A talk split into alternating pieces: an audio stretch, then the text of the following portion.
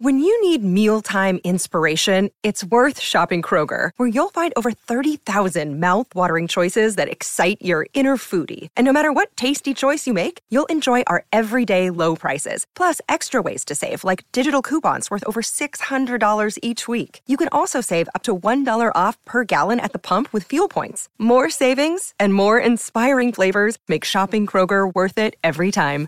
Kroger, fresh for everyone. Fuel restrictions apply. Palmerbet on the edge of the box. Oh, it's a straight up screamer! Download our app today and enjoy straight up screamers this FIFA World Cup with great odds, great promos, and same game multi at Palmerbet. Gamble responsibly. For gamblers' help, call 1 800 858 858. On 882 6PR, inspiring stories for Bowra and O'Dea, WA's family owned funeral directors.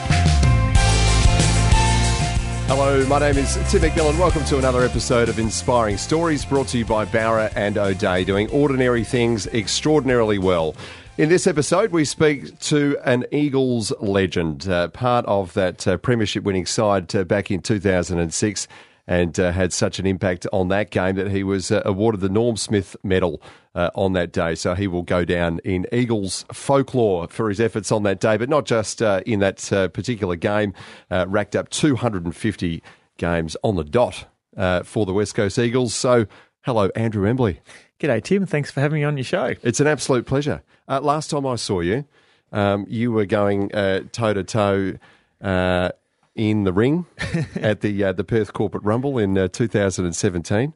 Uh, and uh, look, it looked like a, a, fairly uncomfortable time for you. Yes, I, um, a very gallant second place I uh, got in that particular fight. It was uh, something a little bit different, but I've always liked the challenge, and I was doing a little bit of fitness work at a place called Anarchy Fitness in Leederville, and yep before you know it, they say, "Oh, listen, we've got a fight night coming up. Would you like to be part of it?" So you almost felt you, obliged. You said yes, and then moments yeah, of regret between right. then and the big day. I imagine. I, um, I enjoy the training part of it. Uh, hopping in, in, a ring and, and squaring off with someone is certainly not my cup of tea, but yeah. certainly getting fit and feeling really good about myself. And I, um, you know, I enjoyed the whole process. Yeah, I suppose being in a team game environment uh, for so long.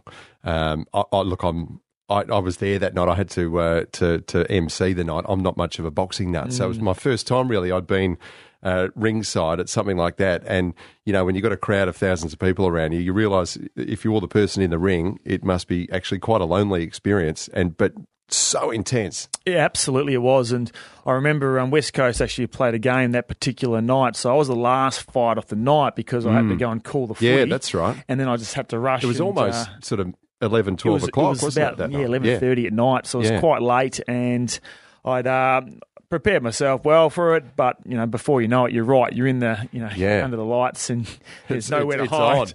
Well, that's At it. least on a football field, if you're having a bad game, you can you know get yeah. your teammates to cover for you. But yeah. when you're in a ring with a, uh, a bloke that's over 100 kilos um, that wants to hit you pretty hard, he was a he was a decent sized unit. Was. The guy coming at you, wasn't he? Um, but look, you, you, went there, you know, with this um, obviously, you know, some some celebrity status to you, but uh, also with the nickname of Whack. Mm. Um, so there were some big things expected of you. So tell us where the where the nickname Whack came from. Was it just from yeah, it was handing a, out a whack on the footy field. Uh, pretty much so. Yeah, I um, it was a nickname that was given to me by my mates when I was going through school, and they used to sort of say that on the football field, at times I'd go a little bit wacko and um, try to whack a few blokes. The game's actually changed a lot since yeah.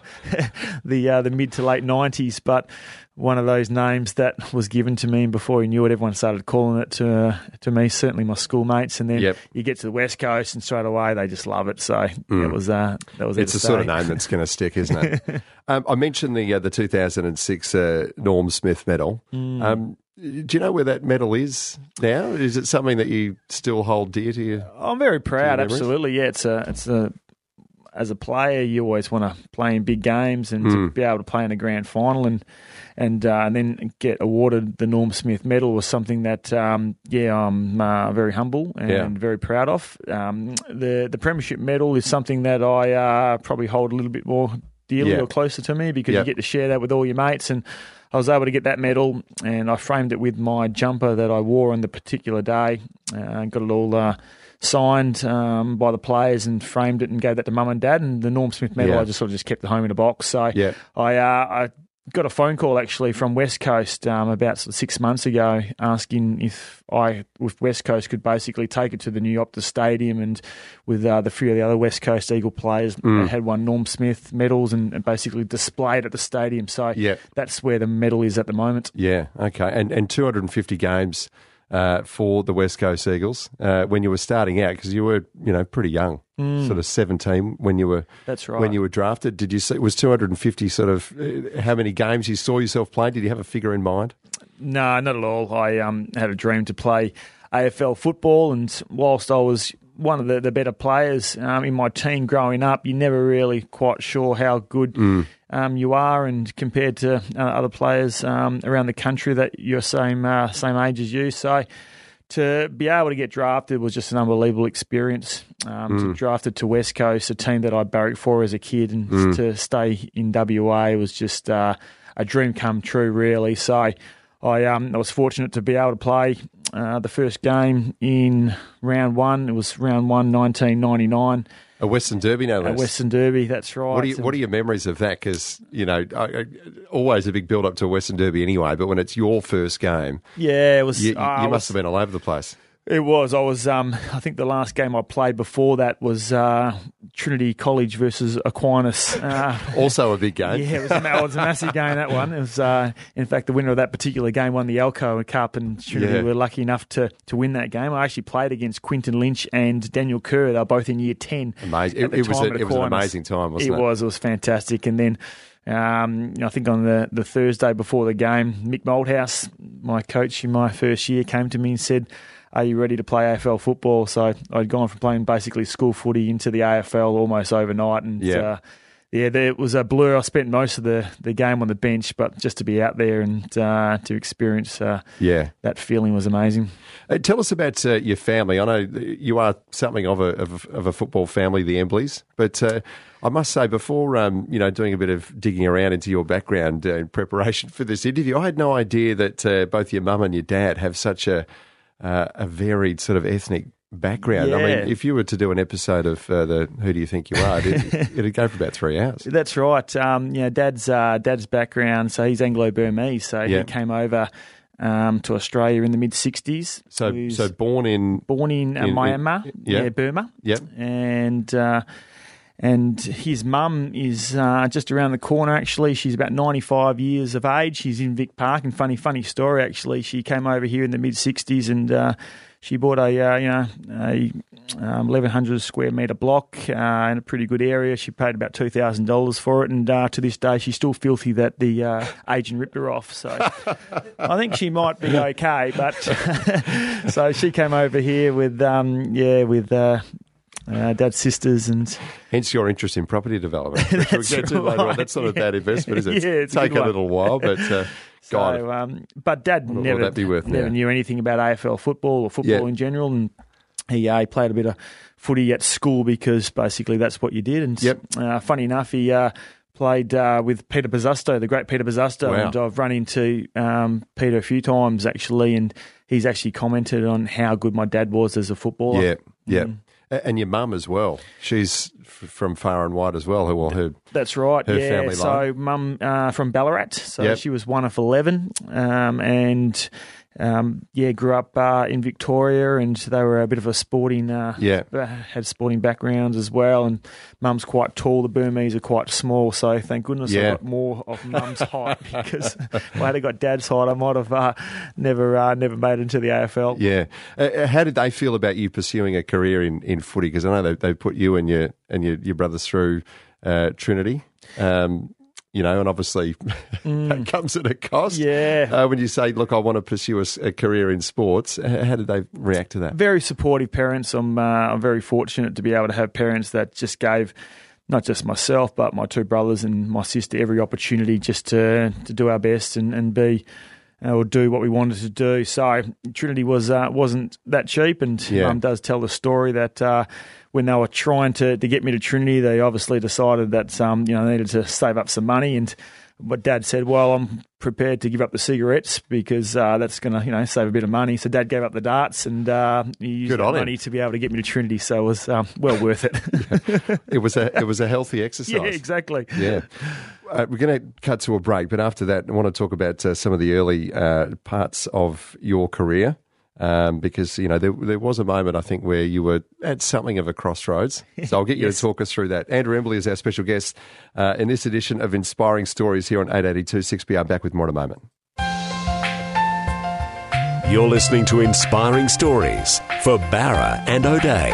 Generations of excellence since 1888. You're listening to Inspiring Stories for Bowra and O'Dea. Generations of excellence since 1888. Welcome back to Inspiring Stories. Uh, this episode, we're uh, featuring the uh, the inspiring story of Andrew Embley. Andrew, uh, you- you've mentioned already your first game, which was Western Derby, uh, 1999. You would have been what? Seventeen. 17. Second youngest uh, debutant for the West Coast Eagles. Was I? Yeah, yeah. I I wasn't mean, quite you- sure. you're about not that, even old enough to drink. no, that that's point. right. It uh, did happen pretty quickly, I guess, when you're in playing school football, and then before Yeah. you know it, you're into the AFL system. Yeah. So I was, um, yeah, very fortunate to uh, to play AFL football at a young age. So you would have been there uh, for the very end of, of Ken Judge, or when? Yeah, Yeah, so I had Mick Malthouse was my first coach, and Yep. then I had uh, Ken Judge Ken for Judge two years for after two that. years after that, and, and, then, John Worsfold and then came in 2002. Yeah.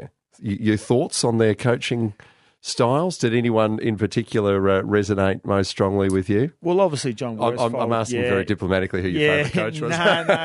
no, no. I spent the majority of my career Yeah. with, and um, had a, wonderful. Um, um, you know, we got on really well, and uh, our relationship was was great. So he um, taught me a lot. Uh, obviously, Mick Malthouse in your first year, I, he was an amazing coach, Mick.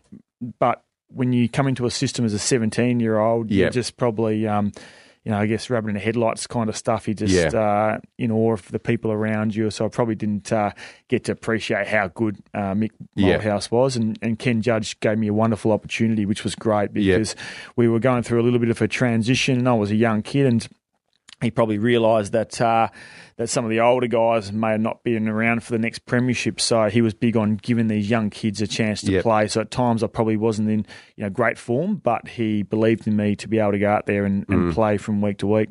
How, how tough was it as a um, you know a young adult when you you finish school? A lot of your mates are going out, having big weekends. Yeah. You're trying to you know develop into a professional athlete.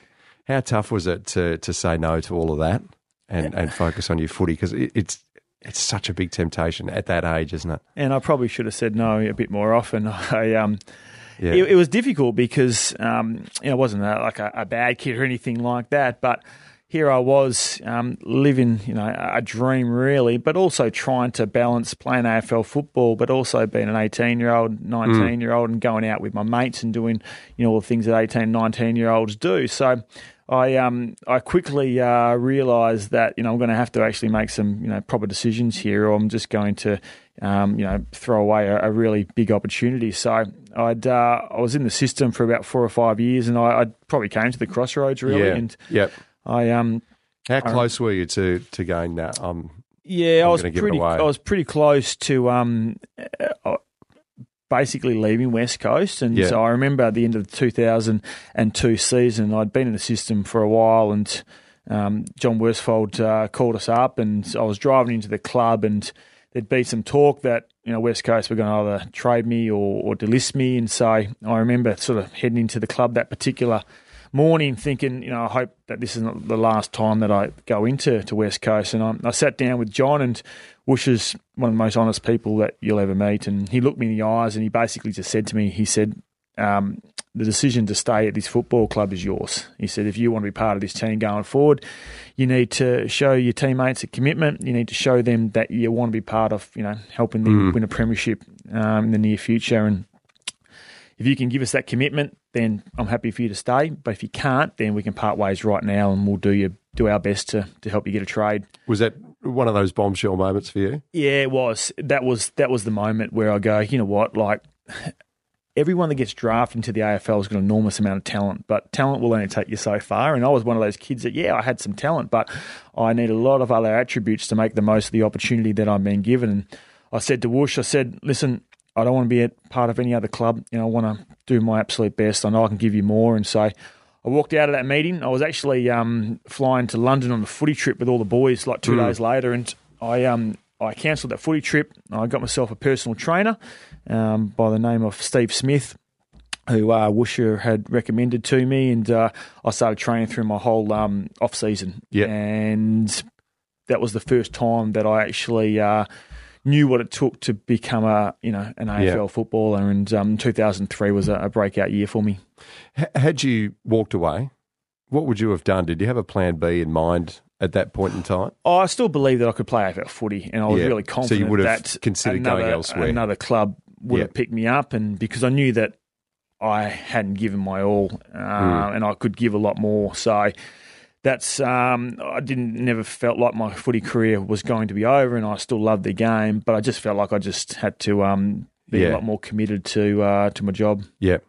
Um, into the, the, the 2000s now. Obviously, 2005, massive grand final. You just finished on the wrong side. Yeah. Um, what are your What are your memories of that? Uh, that you know that final siren against against Sydney. One of the most yeah, well, my- intense grand finals It was tough, wasn't it? And Yeah. uh, it sort of happened pretty quickly for us because in 2002 we made the finals, but we Yep. got knocked out in the first week, and three and four, same thing, just got knocked out in elimination final. So before you knew it, we were a young group and Yep. we've won a couple of games Yep. um, in the finals and straight into a grand final. And just sort of, wow, Mm. here we go, and you know, here's our opportunity. So. I um yeah obviously it was uh, the game's a blur and it was difficult to lose that particular game. I, mean, I still can't believe that Ash didn't get a free kick in that marking contest.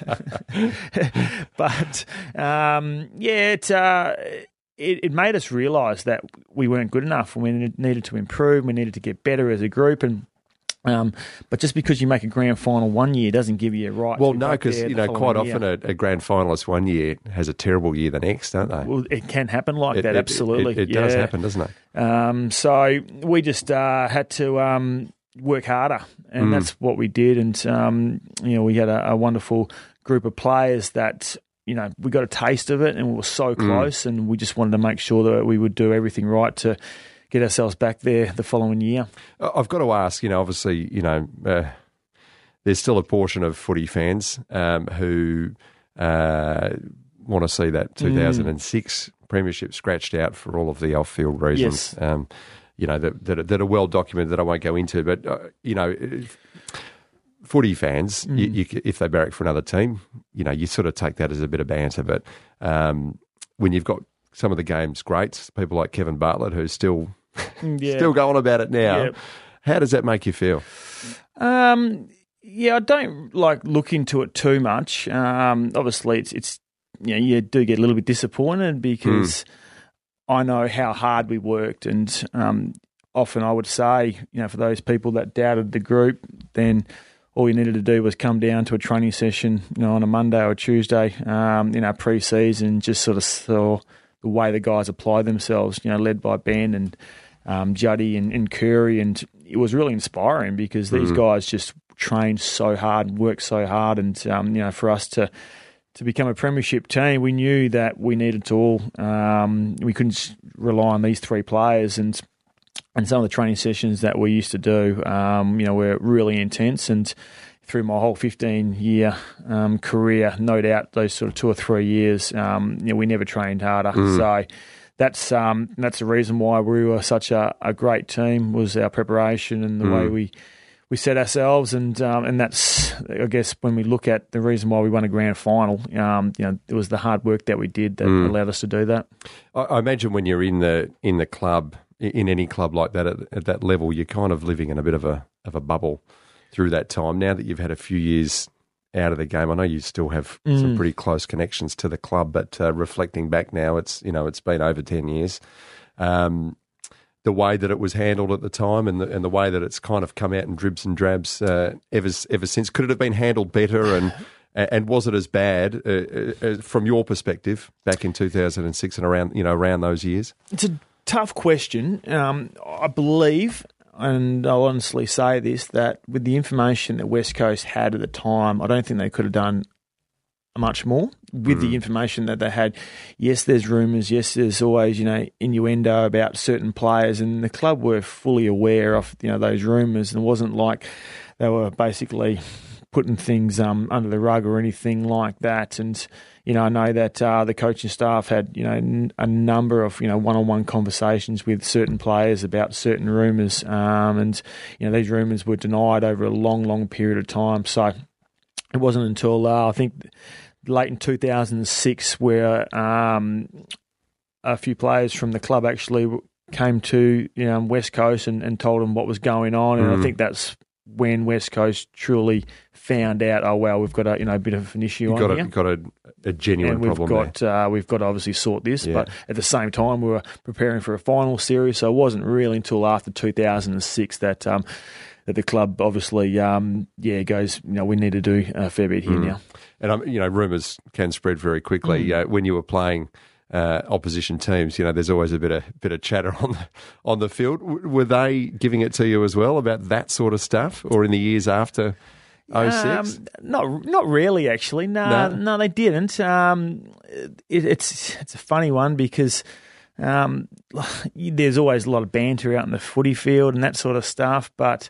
Um, I don't remember sort of anyone ever, you know, getting into to me or even, you know, alongside Ben. Now and then, a couple of sort of cheeky remarks would go, Yep. maybe you know, a few of the other players' ways, and but you know, the the remarks sort of come back, and it's always a bit of humour.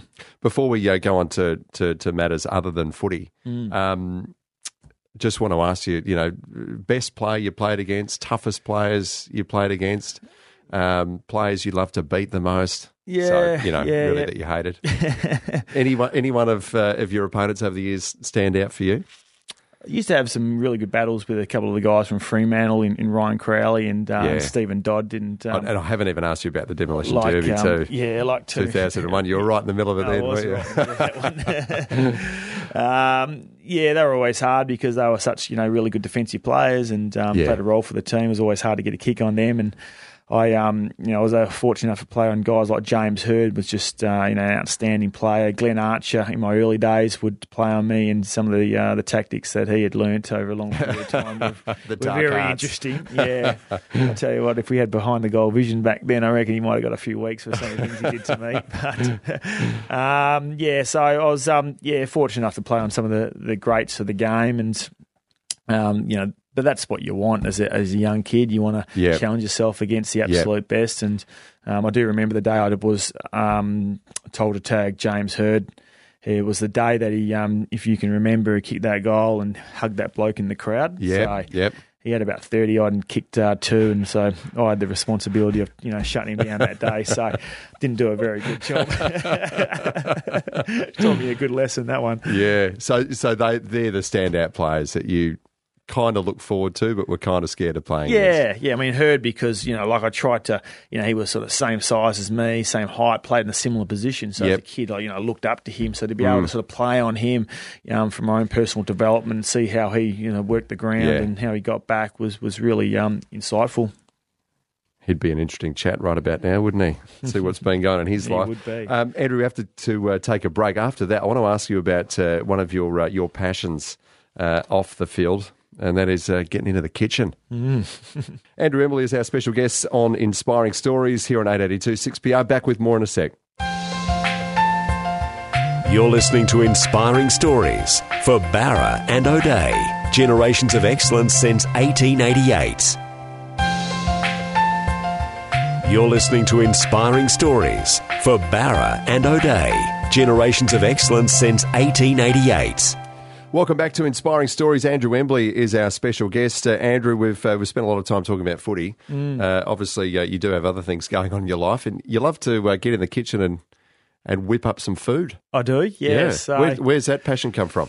Uh, well, I think it probably comes from my my nana, who's um, you know just uh, as a kid we'd go over to her house and uh, we'd have these wonderful cook ups of curries and um, these traditional Burmese dishes of like mohinga, etc. And um, whilst I probably didn't appreciate the flavours back then, as you get a bit older, you go, wow, you know how fortunate I was to be able to eat such quality food. So when I got to West Coast, Whoosh was really big on the guys doing things outside of footy. So whilst it's full time, um, he'd like the guys on their day off because we got one day a week off to not sit on the couch and play PlayStation, etc. So Yep. some guys would go do some part time study, other guys would do, have a part time job. Um, Yep. And I actually went into the Witch's Cauldron, um, which is just I think recently uh, Just sadly, uh, shut down, end yeah, of an era. That's right, but uh, that was a one of the more um, established and well known restaurants um, in Perth at the time, and You'd smell I, the um, garlic from miles away. yeah, their uh, garlic prawns was their signature dish, so I was able to um, just at least steal that recipe,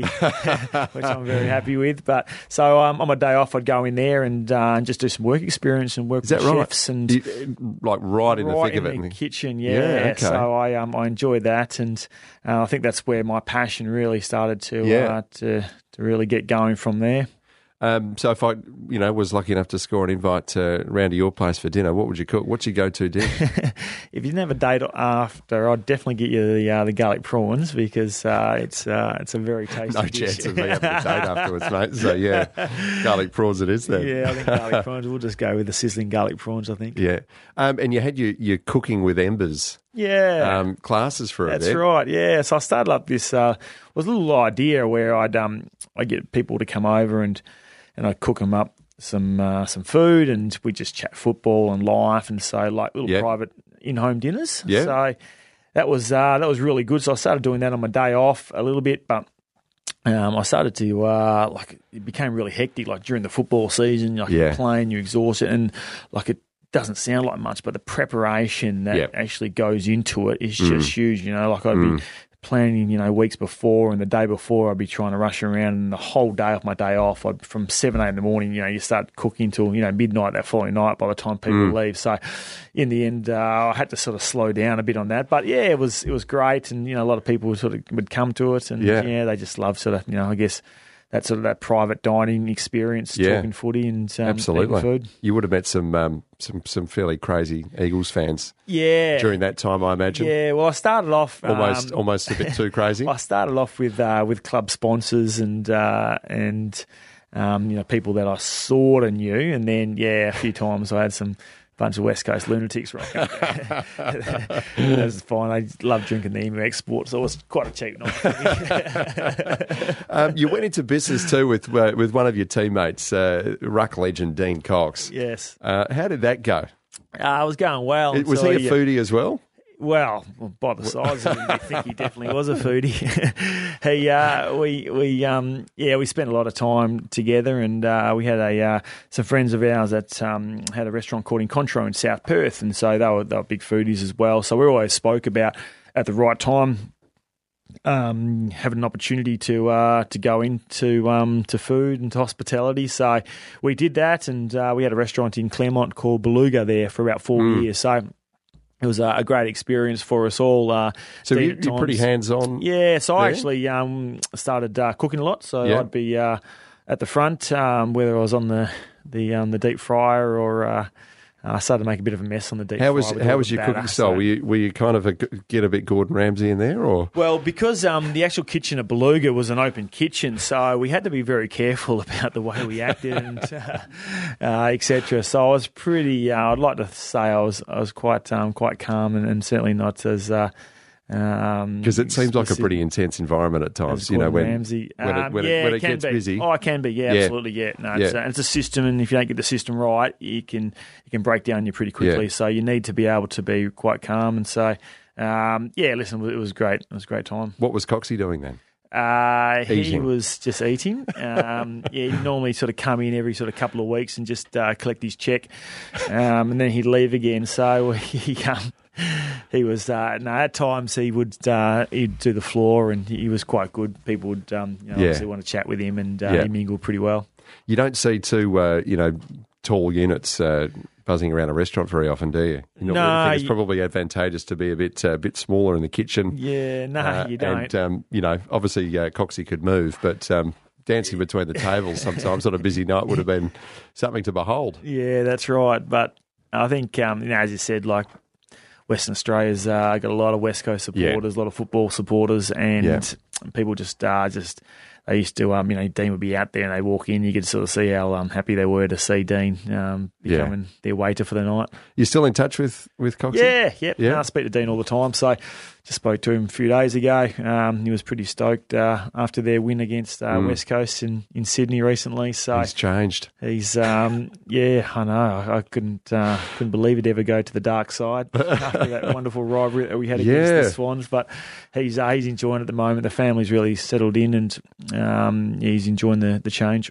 Ever uh, any temptation for you to uh, to go down that road into coaching? I'm doing some coaching at the moment at the Claremont Football Club under Darren Harris, and that's been uh, really enjoyed my time um, at Claremont so far. So just working with young kids and, and trying to help them develop and improve. And and last year at Claremont we had uh, Bailey Banfield um, at Fremantle now, and Zac Langdon who's at GWS, and Matt Guelfi as well. So three guys that I had a, a bit to do with, and it's just great to see them um, get an opportunity at the next level because they're great kids and they're working really hard. And all three of them uh, have started um, the season really well um, Yep. at their respective clubs. So you um, you sort of start to, to watch um, their, their pro- their progression. Uh, while all this is going on, your footy career, uh, you know, from start to finish, you've got uh, restaurant on the go, cooking with embers as well. Um, you've uh, you, you've got three kids uh, as well. Yeah. I mean, enough to keep anyone busy. Just just having three of them alone. But uh, uh, how did you how did you juggle it all? I suppose it's good when you know you said before, great that you got to play your entire AFL career in your home home city. Yeah. Um, you know, having family around is always always a help when you got young kids. How did you balance all of that? Was it was it tough? Yeah, it was difficult. Um, I think uh, one stage, uh, three kids under five is uh, puts you under a fair bit of pressure, but they're great kids, and so we're able to. Quite fortunate to have a lot of help here in WA as well with family. So um, we're uh, at times able to um, to get that that help, but yeah, it's. Uh, um, it's important that obviously you know you are around. I remember one time I came home from a uh, game where I'd done my shoulder and I, I had it in a sling, but also had you know a three year old on the ground that uh, wanted to be picked up. So Yeah. you just sort of you just got to make it work. Pretty grounding, aren't they? That's right. Yeah, when they are. they don't care what you've been doing, they just uh, they want some attention. That's you're right. it. That's it. Yeah, Yeah. they want to be picked up. They get picked up. Yeah, uh, I want to ask you what else uh, you're up to uh, as well outside of footy, because uh, it must be uh, it must be you know such a profound lifestyle change when Yeah, you decide to hang up the boots. Yeah, I spent um, half my life at the West Coast Yeah. Mm. Eagles, so that transition is a difficult one. You go from being a you know a so-called expert in one field to a novice in the next. So Yep. I am working with a, a mate of mine at the moment uh, who's got a uh, company called Invest Buys. Yep. Um, so in the in the property game here, which has been a little bit difficult, but you know we do feel like um, over the last sort of six to twelve months things are starting to turn around, which is uh, which is great. So. Um, yeah, really enjoying that, and um, yeah, it uh, helps sort of create that balance as well Yeah. from football and kids and everything else. All right. Well, uh, we need to head to a break, but I'll, I'll get uh, more on uh, your post football life after a break. Andrew Embley is our special guest on Inspiring Stories on 882 6PR. You're listening to Inspiring Stories for Bowra and O'Dea. Generations of excellence since 1888. You're listening to Inspiring Stories for Bowra and O'Dea. Generations of excellence since 1888. Welcome back to WA's Inspiring Stories. My name is Tim McMillan. My special guest in this episode is Andrew Embley. Uh, Andrew, just uh, reflecting on your, your very last game, it was game 250 um, for West Coast. I think at the That's time right, you're about the seventh person uh, to get there, so you're in pretty pretty elite company there. Pretty easy decision to uh, to finish. I know I know you had you know your fair share of injury Yeah, uh, time out um, over your career. Was it was it a pretty easy decision to uh, to make that your final game? yeah, it was an easy decision. I um I knew that uh, probably halfway through the year that it was going to be my final year, and I just uh, enjoyed it for what it was. It was a game that I've absolutely loved, and Yeah. I knew that I was never going to play it again. So I just sort of. West Coast weren't going to probably play finals, and um, you know, I was um, no doubt coming towards Yeah. the end. And I think uh, there's a time where you realise that the game catches up with you, and I think uh, whilst you can still play a role for the team, you know that other players can probably play that role just as good as you, if Yeah. not better. So Yeah. once you make that decision, it's um, you know a pretty easy one to, to move on, and um, other young kids get a go, and um, it's great to see the team playing really well at the moment. Yeah, they certainly are. Um, the old hammies seem to go fairly frequently uh, Yes. for you. How are they holding up now? You often, you know, when you speak to uh, to, to to athletes after their careers over, you know, five ten years later, they they talk about all the, Yeah, you know, the, the aches and Yeah. groans of the of the bones uh, years on. How are you holding up now? I'm actually pretty good, to be honest. with Yeah. you. I um I'm able to go for a few runs and play golf and play some tennis, and, and nothing's really held me back too much. So Yep. I'm probably in the England. I retired when I did because I've got other teammates that you know have probably struggled post football with Yeah. a, a lot of their injuries. So um, yeah, I'm fortunate that uh, whilst the game caught up with me pretty quickly, um, you know post football I've uh, been able to um to keep the fitness up. Yeah. So the hammies, you have have you have you tested them out though with a short cer- sprint for a I- ball, I- reaching down, trying to scoop it up, and you know snapping a goal from the, The boundary hammies line. Are okay. I, I'm not playing any football anymore, and I'm certainly not. Uh, when I'm running, I'm not getting to uh, any high intense efforts. So that's the reason why they're probably feeling all right.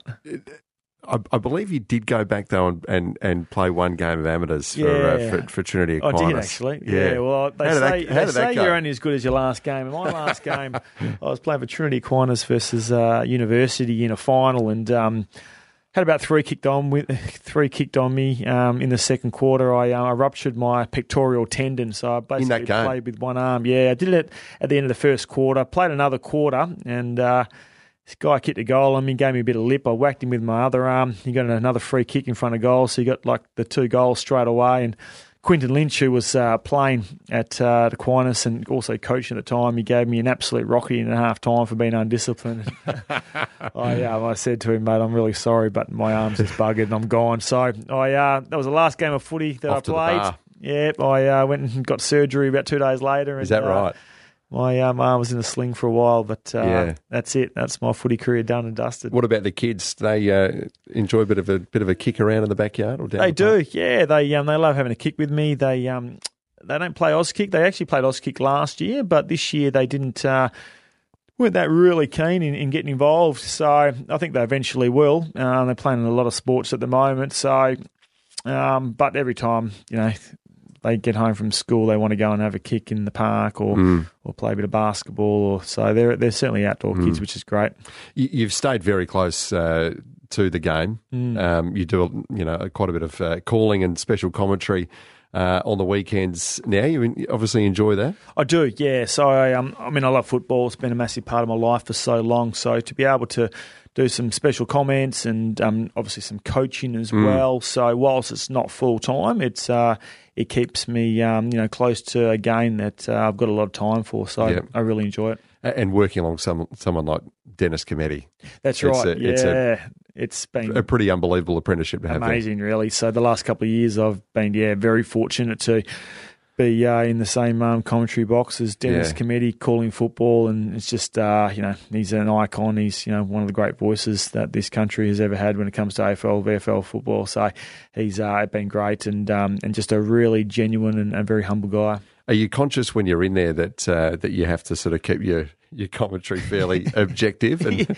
and not just be a total one-eyed Eagles fan? Early on, um, I must admit, uh, a little bit, absolutely, but.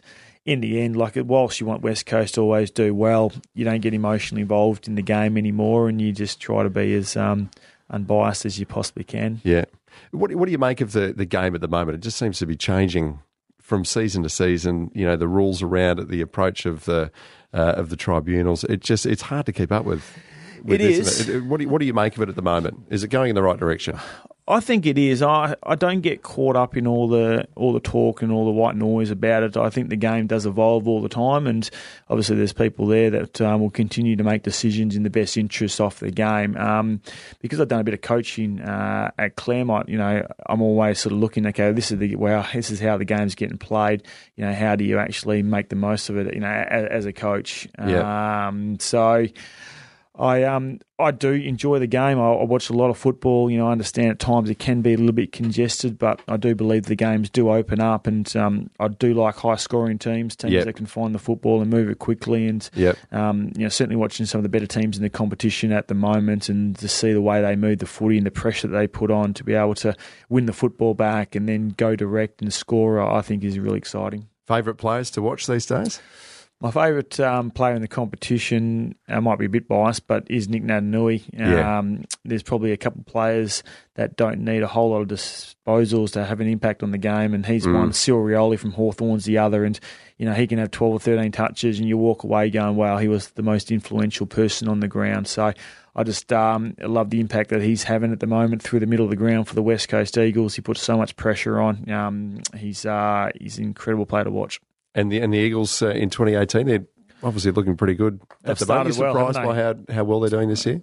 Probably not as surprised as other people. Um, I've uh, watched West Coast pretty closely over a long period of time now, and you got to remember West Coast were a win away from playing against the Tigers in a preliminary final last year, and. Mm maybe it was that game in the pre-season against Fremantle where they got absolutely smashed, and a lot of people thought Fremantle weren't going to be a uh, improver this year, and certainly weren't going to be much of a challenge. And if they're smashing West Coast, then what hope have West Coast got? So I think a lot of people wrote West Coast off, but as you got to um, realise, you got to be very careful about judging teams in their pre-season. Mm. And so for mine, I was just going to wait and see. And um, they've they've started the season really well. Their kids are standing up. They've got good depth. Every basically player on that list has got improvement in yeah. them, and Nic Naitanui's made a massive difference too. Oh, huge. Mm. Andrew, thanks very much for uh, coming in and sharing a story. There's loads we could uh, get through, but maybe we'll have to do a uh, do a part two sometime.